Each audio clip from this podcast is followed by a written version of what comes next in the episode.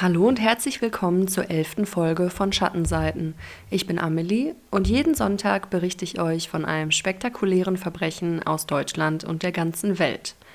Heute geht es noch einmal in die U S A, doch dieses Mal reisen wir ein wenig in der Zeit zurück. Es geht um den Grauen Mann, unter anderem auch der Boogeyman genannt. Der Name Boogeyman hat seinen Ursprung in der englischen Folklore. Der Sage nach ist er der mächtigste Diener des Teufels und stiehlt unartige kleine Kinder, und er kann auch seine Gestalt nach Belieben verändern. Im November neunzehnhundertvierunddreißig ist die zehnjährige Grace Budd bereits seit sechs Jahren verschwunden. Es gab keine vielversprechenden Hinweise bezüglich ihres Verschwindens, bis ihre Mutter Delia einen anonymen Brief erhielt. Sehr geehrte Frau Budd, lautete es, am Sonntag, den dritten Juni neunzehnhundertachtundzwanzig, besuchte ich Sie und brachte Ihnen Topfkäse und Erdbeeren mit. Wir haben zu Mittag gegessen. Grace saß auf meinem Schoß und küsste mich. Da habe ich mich entschlossen, sie zu essen. Dieser bizarre Brief, den Misses Budd an diesem kalten Novemberabend erhielt, bedeutete den Anfang vom Ende der Geschichte eines Mannes, der ein starkes Verlangen nach menschlichem Fleisch entwickelte und im Laufe seines Lebens Verbrechen beging, die unbeschreiblich grausam sind. Wie sein unvorstellbarer Wahnsinn und sein mörderischer Blutrausch entstanden sind, ist jedoch eine Geschichte, die so makaber ist wie der Tod der kleinen Grace Budd selbst. Doch dazu kommen wir später. Hamilton Howard Albert Fish wurde am neunzehnten Mai achtzehnhundertsiebzig in Washington, D C als Sohn von Randall und Ellen Fish geboren. Im Laufe seiner fragwürdigen Verbrecherkarriere bekam er viele Namen, zum Beispiel der Brooklyn Vampire, der Werwolf von Wisteria oder auch eben der Graue Mann. Er selbst taufte sich irgendwann auf den Namen Albert, den er eigentlich nicht von Geburt an trug, aber aus seinem eigentlichen Vornamen Hamilton machten die Kinder in seiner Umgebung immer Ham and Eggs, und diesen Spitznamen wollte er nicht länger tragen, und so nahm er dann den Vornamen von einem seiner bereits verstorbenen Brüder an. Sein Vater war zum Zeitpunkt der Geburt von Fish fünfundsiebzig Jahre alt und starb, als Albert gerade fünf Jahre alt war. Seine dann verwitwete Mutter hatte nicht die finanziellen Mittel, um Albert und seine drei Geschwister alleine zu versorgen, und außerdem litt sie auch immer wieder unter Halluzinationen. Und so kam Albert dann in ein staatliches Waisenhaus. Dort begann dann auch seine Leidenschaft für Schmerz. Die Pfleger im Waisenhaus schlugen die Kinder regelmäßig und ermutigten sie auch dazu, sich gegenseitig zu verletzen. Aber während die anderen Kinder in Angst und Schrecken vor diesen schmerzhaften Bestrafungen lebten, fing Fish an, sie zu genießen. Ich war dort, bis ich fast neun war, und dort hat es angefangen, erinnerte sich Fish später. Wir wurden brutal ausgepeitscht. Ich habe gesehen, wie Jungen viele Dinge getan haben, die sie nicht hätten tun müssen. Zu dieser Zeit fing es dann damit an, dass Fish Schmerzen mit Vergnügen verband. Als seine Mutter dann geistig und finanziell wieder stabil war, nahm sie ihn achtzehnhundertachtzig aus dem Waisenhaus wieder zurück mit nach Hause. Doch das Waisenhaus hatte Fish zu diesem Zeitpunkt bereits verdorben. Wieder zu Hause angekommen, begann Fish dann damit, sich selber zu verletzen und auch sich selbst zu schlagen. Zwei Jahre später etwa fing er eine erste ungesunde Beziehung mit einem Telegrafenjungen an. Der Junge führte ihn wohl auch in die sexuellen Praktiken ein, die sich mit dem Thema Urin- und Kotverzehr des Sexualpartners auseinandersetzten. Fischs sadomasochistische Tendenzen führten zu einer regelrechten Besessenheit von sexueller Selbstverstümmelung, und so begann er dann damit, sich regelmäßig Nadeln in seine Leistengegend und auch in seinen Bauch einzustechen, und er peitschte sich dann selber mit einem mit Nägeln besetzten Paddel aus. achtzehnhundertneunzig, nachdem der zwanzigjährige Fish nach New York gezogen war, begannen dann auch seine Verbrechen gegen Kinder. Fish brauchte nun Geld, und so fing er an, sich zu prostituieren. Dadurch lernte er auch viele andere Jungen kennen und fing dann damit an, sie zu belästigen.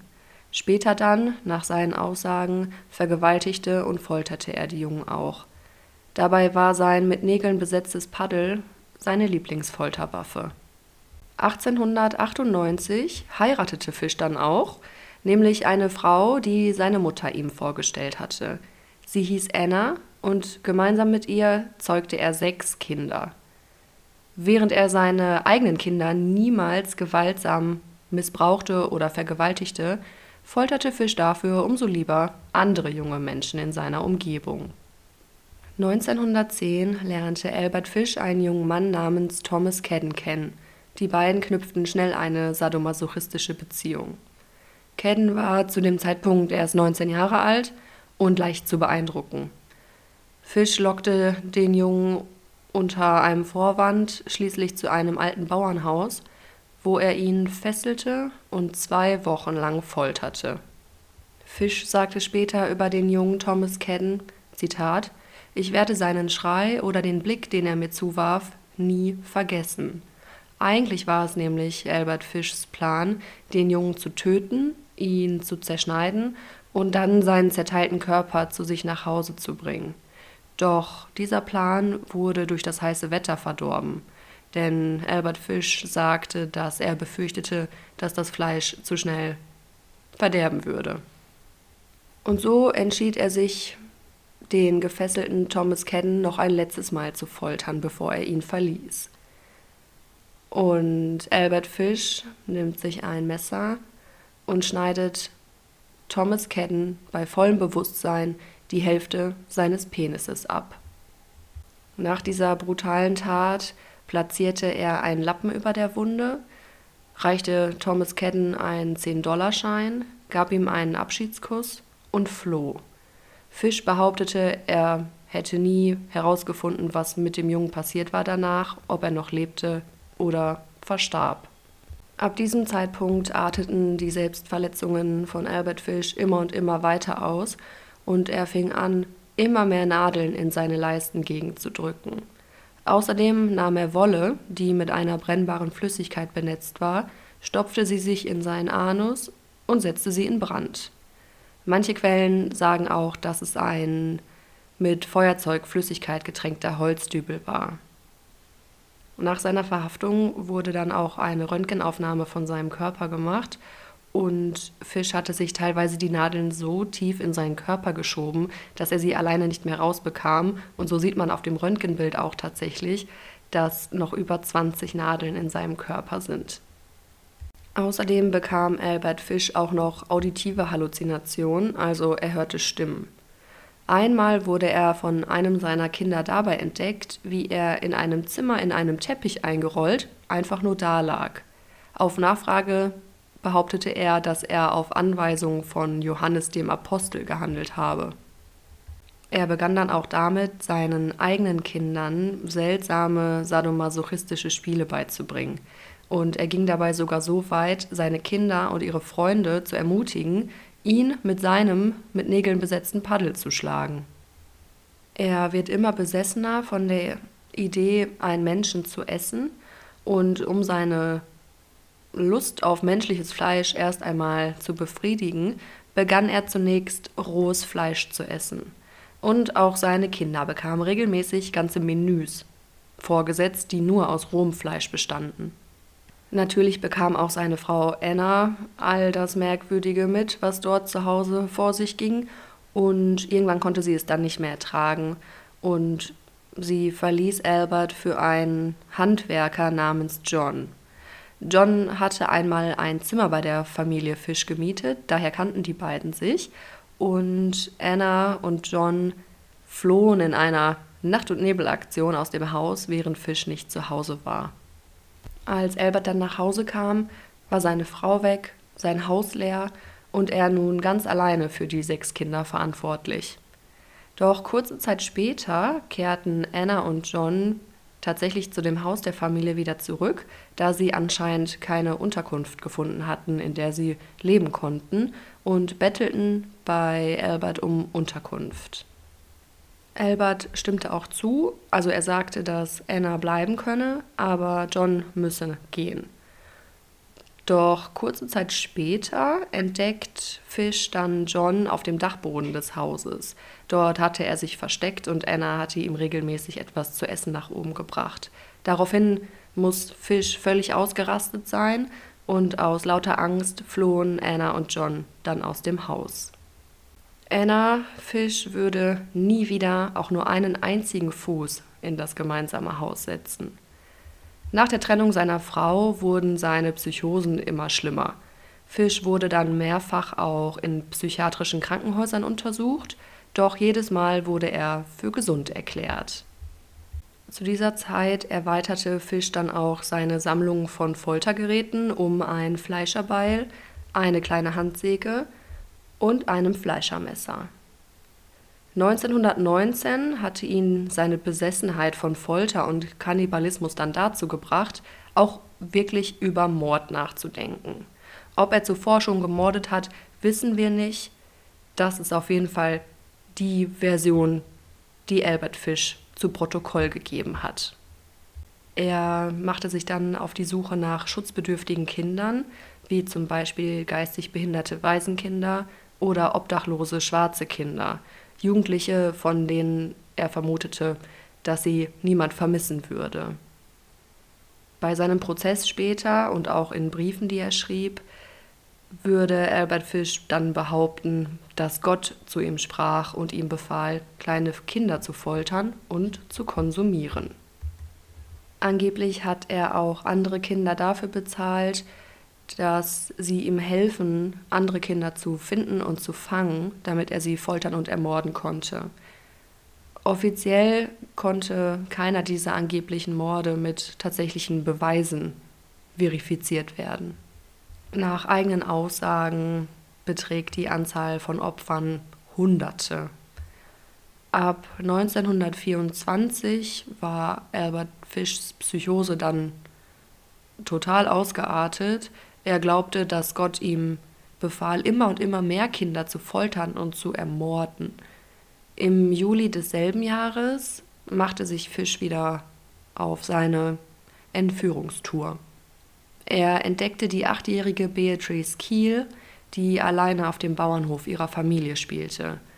Doch Beatrices Mutter bemerkte, dass ein Mann um ihre Tochter herumlauerte und jagte ihn weg. Später in der Nacht kehrte Fish dann auf den Hof zurück und schlief in der Scheune.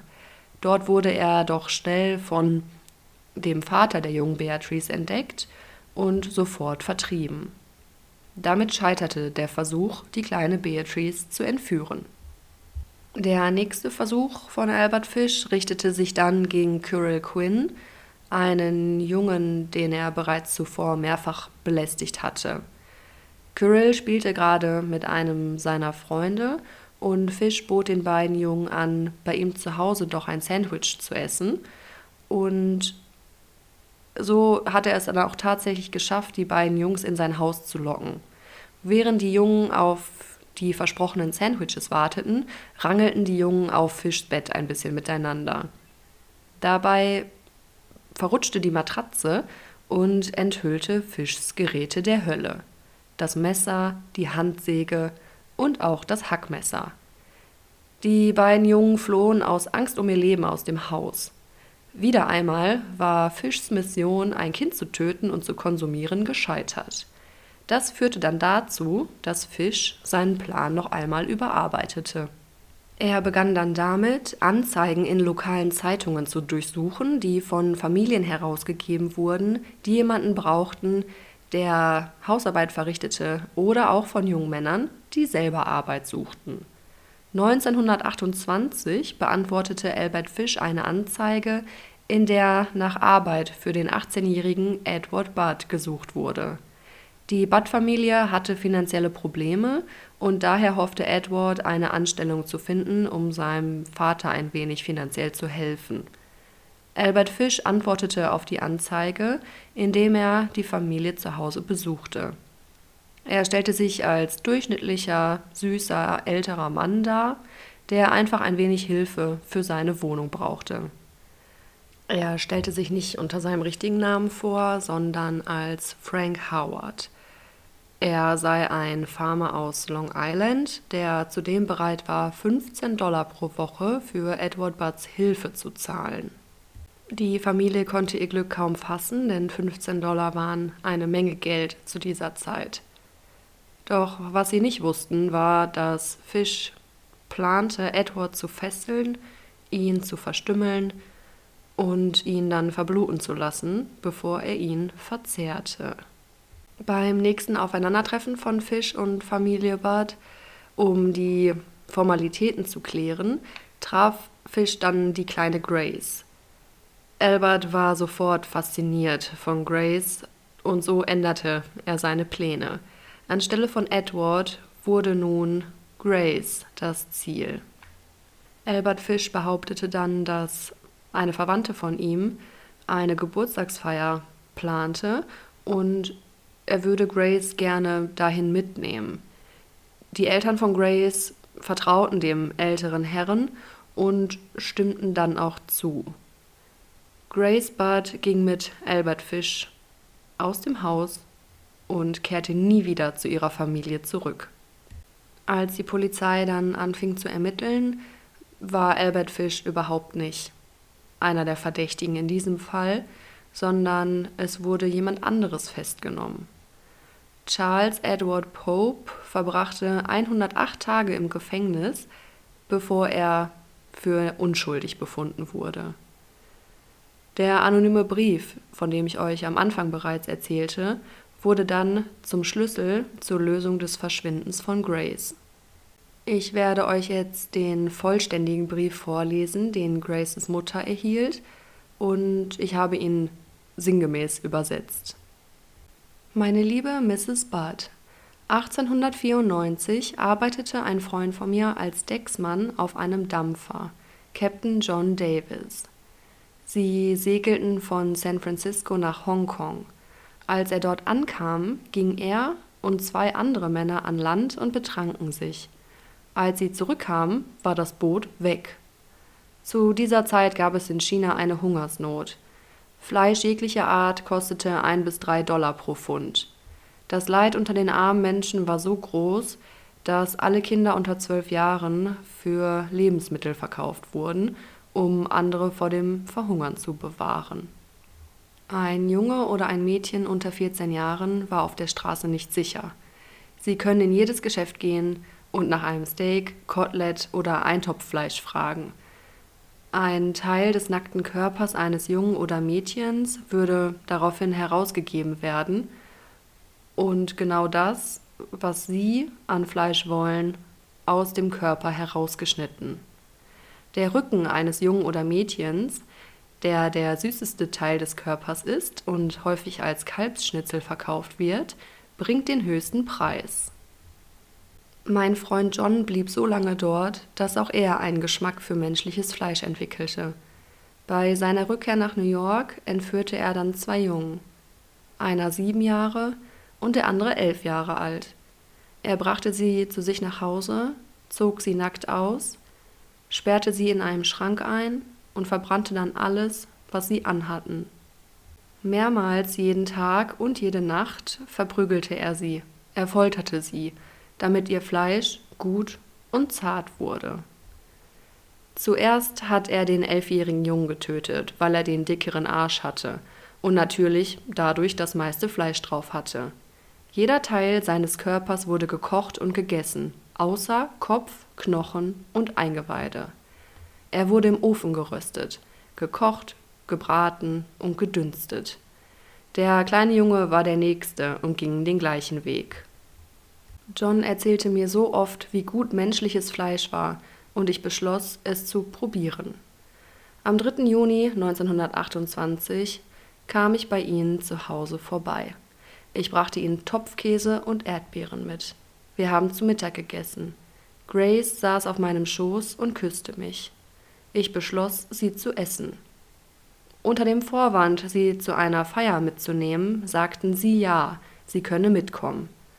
Ich brachte sie zu einem leeren Haus in Westchester, das ich bereits ausgesucht hatte. Als wir dort ankamen, sagte ich zu Grace, dass sie noch ein wenig draußen bleiben soll. Sie pflückte Wildblumen. Ich ging nach oben und zog mich aus. Ich wusste, wenn ich es nicht täte, würde ich ihr Blut auf meiner Kleidung haben. Als dann alles fertig war, ging ich zum Fenster und rief sie.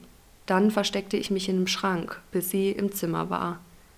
Als sie mich dann ganz nackt sah, fing sie an zu weinen und versuchte, die Treppe hinunter zu rennen. Doch ich packte sie, und sie sagte, sie würde es ihrer Mutter erzählen. Zuerst zog ich sie nackt aus, wie sie trat, biss und kratzte. Ich würgte sie zu Tode und schnitt sie dann in kleine Stücke, damit ich das Fleisch in mein Zimmer bringen, kochen und essen konnte. Wie süß und zart ihr kleiner Hintern im Ofen röstete. Ich habe neun Tage gebraucht, um ihren ganzen Körper zu essen. Ich habe sie nicht gefickt, obwohl ich gekonnt hätte, wenn ich gewollt hätte. Doch sie ist als Jungfrau gestorben. Dieser Brief ist extrem verstörend. Es war jedoch wichtig, dass Fish aus irgendeinem Grund diesen Brief unbedingt an Grace Mutter schicken wollte, denn durch diesen Brief kam man ihm auf die Schliche. Denn Fish übersah wichtige Hinweise auf dem Umschlag, mit dem er den grausamen Brief an die Familie Budd schickte. In der einen Ecke des Umschlags befand sich ein kleines sechseckiges Emblem mit dem Buchstaben N Y P C B A. Und diese Buchstaben stehen für New York Private Chauffeurs Benevolent Association.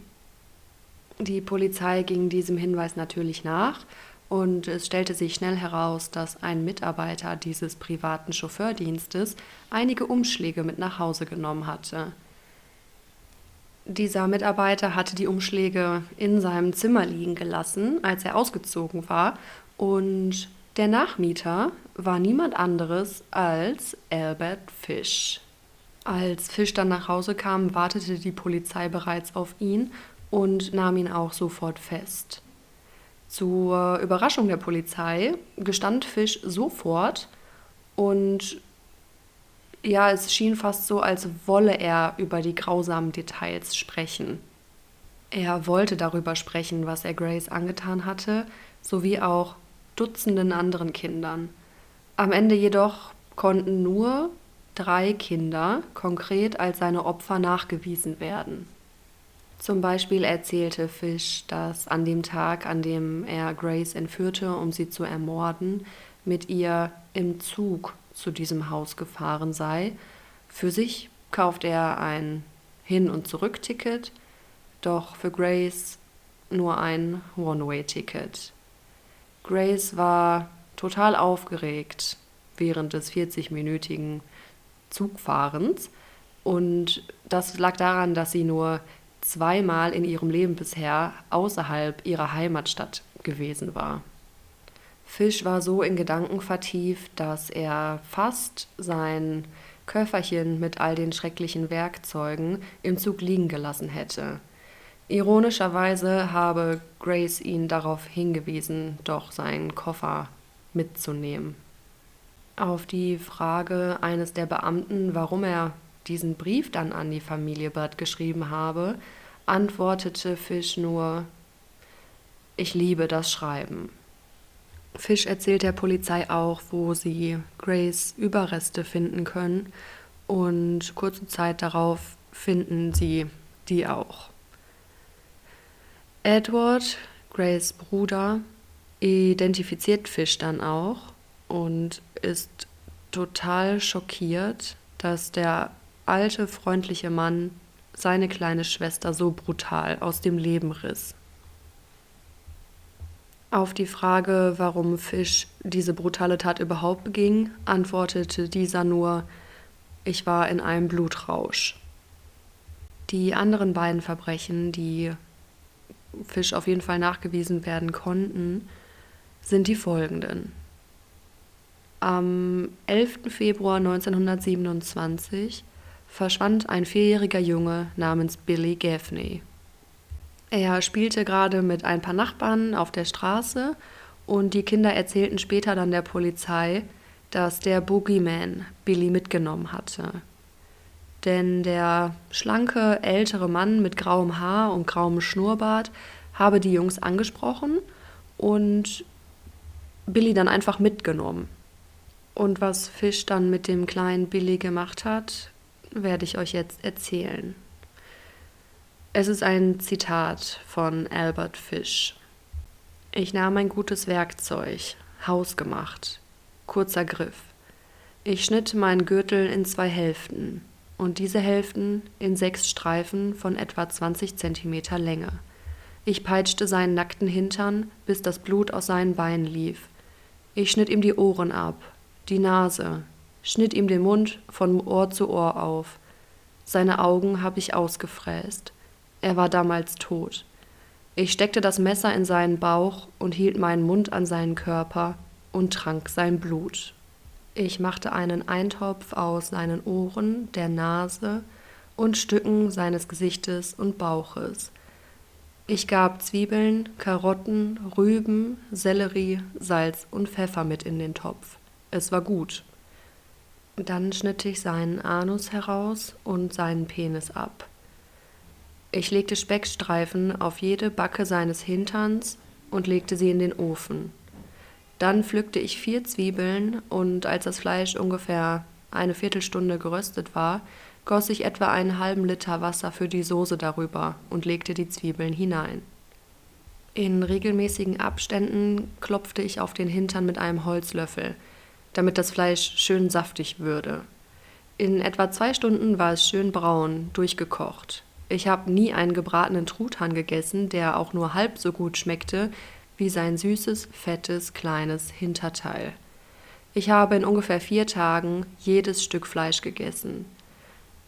Sein kleiner After war süß wie eine Nuss. Andere Teile, die er nicht mochte, warf er einfach in die Toilette. Und es konnte auch niemals auch nur ein Überrest von Billy gefunden werden. Doch damit nicht genug. Fish gibt auch noch einen weiteren Mord zu, nämlich den Mord an dem neunjährigen Francis MacDonnell. Der war erst neun Jahre alt, als er Albert Fish begegnete. Nach einem Tag mit seinen Freunden kehrte Francis nie wieder nach Hause zurück. Doch nach kurzer Suche wurde schon die Leiche des Jungen an einem Baum hängend gefunden. Er war wohl nach sexueller Misshandlung mit seinen eigenen Hosenträgern erwürgt worden. Fish gab später zu, versucht zu haben, den Jungen zu kastrieren, flüchtete aber, als er hörte, wie sich Menschen der Szene näherten. Dieses Verbrechen brachte Fish dann auch den Spitznamen The Grey Man ein, also der graue Mann. Nachdem Francis Freunde berichtet hatten, einen Mann mit einem dicken grauen Schnurrbart und zotteligem grauen Haar in der Nähe gesehen zu haben an dem Tag. Es wurde berichtet, dass er blass und grau aussah. Der Mord an Francis blieb ungelöst, bis Fish ihn dann schlussendlich gestand. Der Prozess gegen Albert Fish begann dann am elften März neunzehnhundertfünfunddreißig. Die Verteidigung plädierte wegen Wahnsinns auf unschuldig. Fish gab auch zu, dass seine auditiven Halluzinationen dazu gesorgt hatten, dass er Stimmen hörte, die ihm befahlen, Kinder zu töten und zu quälen. Doch die Jury hielt ihn für gesund genug, um ihn für schuldig zu befinden. Der Prozess dauerte nur zehn Tage und endete mit dem Urteil, dass Fish auf dem elektrischen Stuhl hingerichtet werden sollte im darauffolgenden Jahr. Während Fish im Gefängnis in New York hinter Gittern auf sein Schicksal wartete, schrieb er eine Reihe von Notizen über seine Verbrechen. Und daher kommen dann auch die meisten Informationen zu diesem Fall. Es wird allgemein angenommen, dass er zwischen drei und neun Opfer tötete, aber Fish behauptete, dass er, Zitat, in jedem Staat ein Kind hatte. Das wurde jedoch nie bestätigt. Vor seiner Hinrichtung am sechzehnten Januar neunzehnhundertsechsunddreißig weigerte sich Albert Fishs Anwalt Jake Dempsey, die letzten Worte seines Mandanten vorzutragen. Er sagte, ich werde sie niemandem zeigen. Es ist die schmutzigste Reihe von Obszönitäten, die ich jemals gelesen habe. Im Laufe der Zeit, in der er im Gefängnis saß, kamen einige makabere Zitate zustande, wie zum Beispiel, ich mag Kinder, die sind lecker. Oder Ich hatte immer den Wunsch, anderen Schmerz zuzufügen und andere machen mir Schmerzen. Ich schien immer alles zu genießen, was schmerzte. Und was für ein Nervenkitzel wird es wohl sein, wenn ich auf dem elektrischen Stuhl sterben muss. Es wird die höchste Emotion sein. Das Einzige, was ich noch nicht ausprobiert habe. Und so kommt es dann auch. Albert Fish stirbt auf dem elektrischen Stuhl. Manche behaupten, dass durch die ganzen Nadeln in seinem Körper mehrere Stromstöße nötig gewesen waren, um ihn dann schlussendlich zu töten. Außerdem wird auch behauptet, dass er einen Gesichtsausdruck der höchsten Ekstase dabei hatte. Ja, also diesen Fall finde ich ganz besonders verstörend, auch weil man nicht weiß, wie viele Kinder er noch missbraucht, vergewaltigt, gefoltert oder auch gegessen hat. Und ja, eigentlich mache ich ja immer Fälle, die nicht ganz so weit zurückliegen in der Geschichte. Aber ich finde, für diesen Fall hat es sich gelohnt, über hundert Jahre in der Zeit zurückzugehen. Ich habe mich dann auch gefragt, wie Menschen überhaupt dazu kommen, die Lust auf anderes Menschenfleisch zu verspüren. Kannibalismus gibt es wohl schon, seitdem es auch Menschen gibt.